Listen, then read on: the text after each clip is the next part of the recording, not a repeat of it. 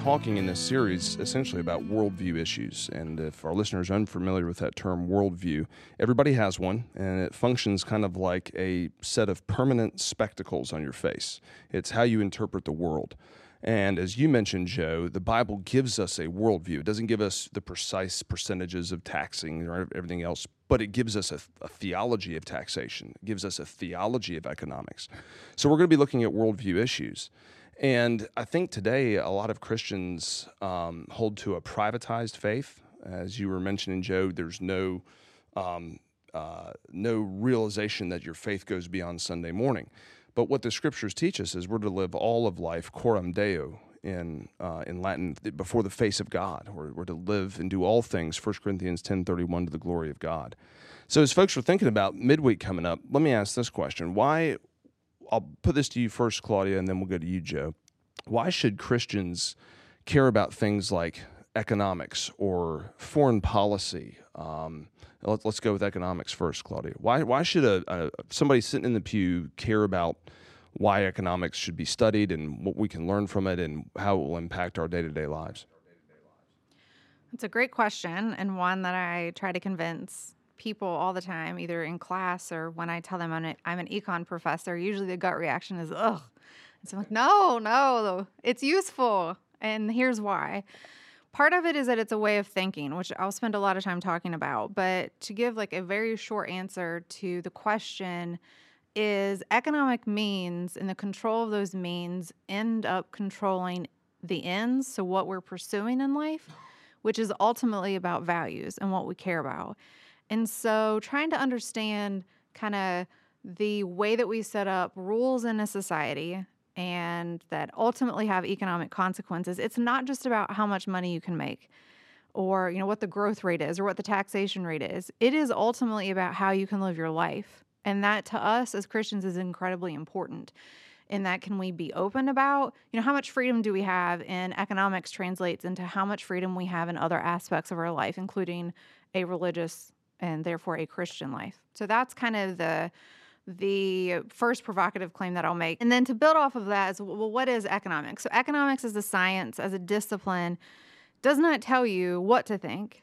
It teaches you how to think about really hard issues.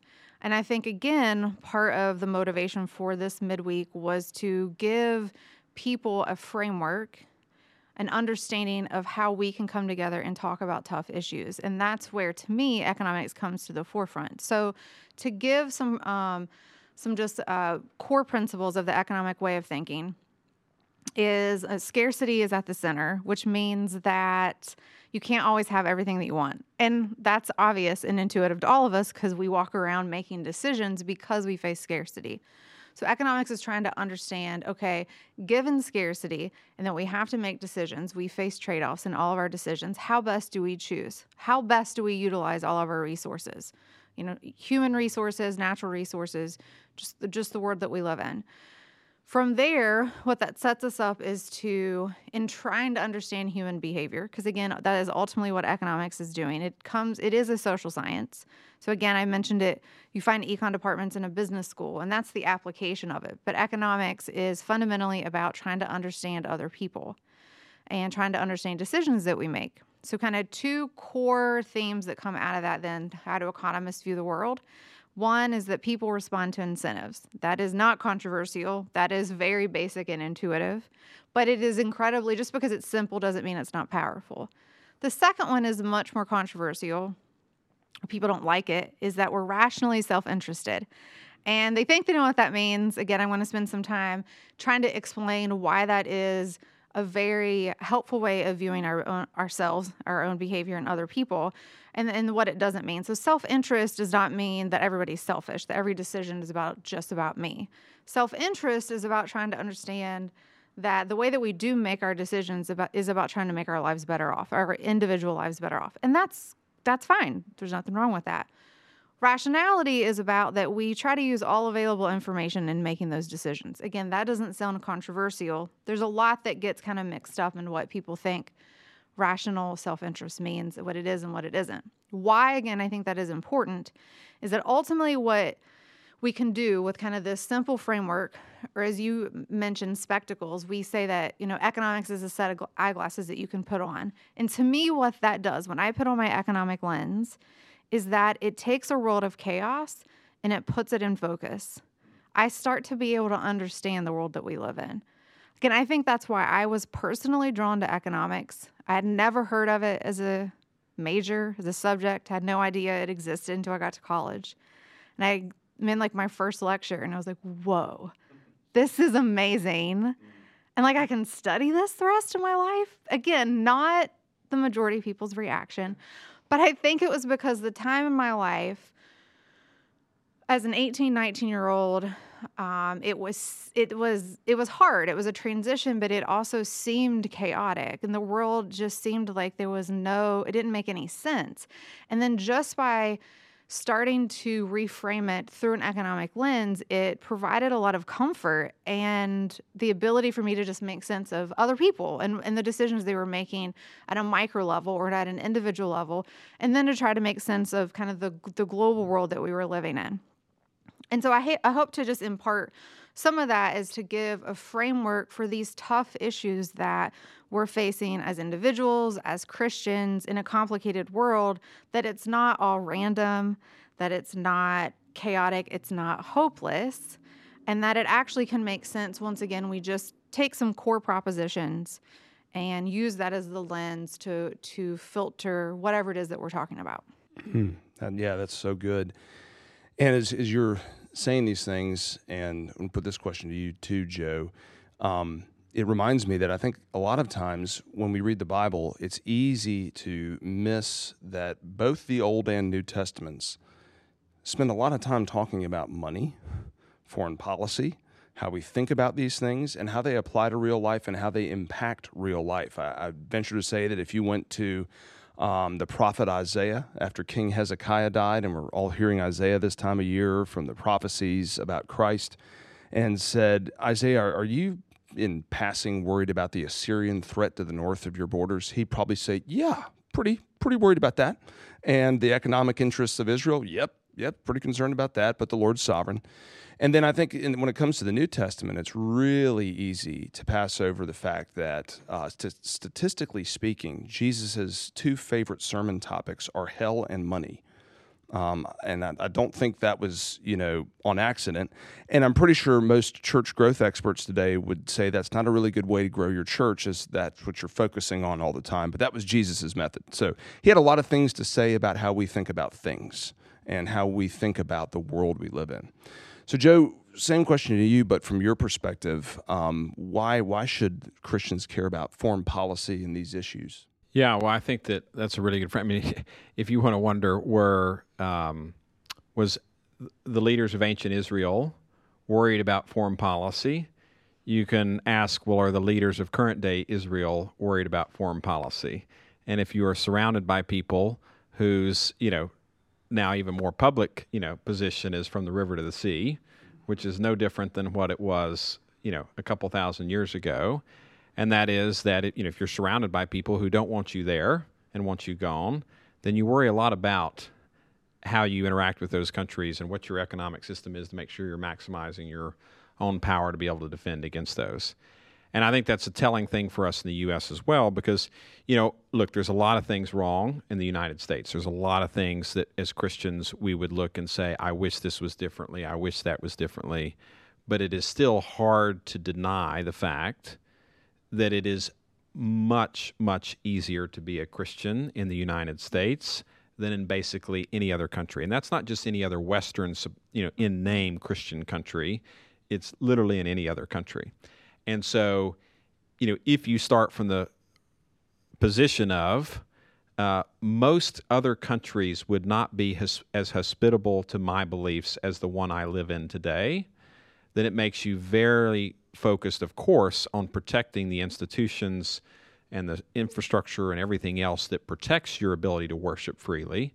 But it also makes you think a lot about what all of those country, other countries, you know, would do if they had the ability to do so. And so, you know, it is, in, and that's not only from the sense of how do we protect. It's not just saying how do we protect America from, uh, you know, other nations, whether they be uh, atheist in the form of communist China, or whether they be you know from uh, theocracies in the form of Iran, or, or something of that matter. But it's also acknowledging that we have Christian brothers and sisters who live in those countries who face persecution that you know not that we just our kids don't you know have to hear about something at school that we don't like but that they could actually be in many countries killed for their beliefs and so you know, I think what you have to start with is a position of we live in a country that is the most hospitable to our beliefs um, that you could imagine. Uh, not that there are, isn't room for improvement, but there's a lot to defend that we already have. And that we have many other Christian brothers and sisters who live in other countries that don't enjoy those same, uh, you know, uh, freedoms. And we have some level of responsibility to try to use the platform that the United States has as the most powerful country in the world to, where possible and practical, try to improve the lives of the Christians in those countries. And so that then starts to say not only just why should you think about it in a macro sense, but then it, it, if you've served in government, certainly if you've worked with the State Department as I have, and you start looking at what, when we do use your tax dollars to promote certain viewpoints overseas what is the you know what is the um, main focus of that? And i can tell you like when we were trying to combat chinese malign influence in the pacific a lot of these pacific island countries you had you know very conservative heavily christian uh, countries. And one reason we could not give them funding oftentimes was because they did not allow homosexual marriage. And if you talk to many of my counterparts in the State Department and you said, What is your main objective with these countries? they would say to promote a more open and inclusive view of gay rights. And I said, Hold on. Even if that is an important thing, and even if I agreed with it, which I don't agree with the version that you're, you know, why compared to, I don't know, will you vote with us at the UN? to support Taiwan against communist China mm-hmm. that threatens us, that threatens the rights and freedoms of not just Christians, but all people of faith. Why is the number one thing and the holdup that you're then unwilling to provide development support to these countries because they adopt a view of gay marriage that never mind the fact was the view that this country held and many states would still continue to mm-hmm. purport you know, and that's then what you're pushing for. So I think also being cognizant of the foreign policy establishment, mm-hmm. maybe using your tax dollars to promote foreign policies that do not reflect your views. And to the extent you pay those tax dollars, you're entitled to a view as to how those should be used. Um, but then the last thing I would say is so, you know, you can then, it's easy to rush from this okay, well, we've got all these other bad countries that want to do us harm and that are doing harm to our Christian brothers and sisters in those countries. And we have a foreign policy establishment that is using the tax dollars that we give them to promote things that I don't want or that don't reflect my belief set to say, you know, what America should do is just spend more and more and more and more to combat these authoritarian, totalitarian regimes. But you know, and this is where scarcity of resources on the economic side comes in. There's still only so many dollars. Mm-hmm. So if you go put all your dollars towards building an army, towards funding this program, towards trying to tear, and we've seen, you know, having you know served in Afghanistan and other places, like, you know, you can't as much as we might want to change the reality that Christian brothers and sisters face in Iraq, in Afghanistan, in Iran.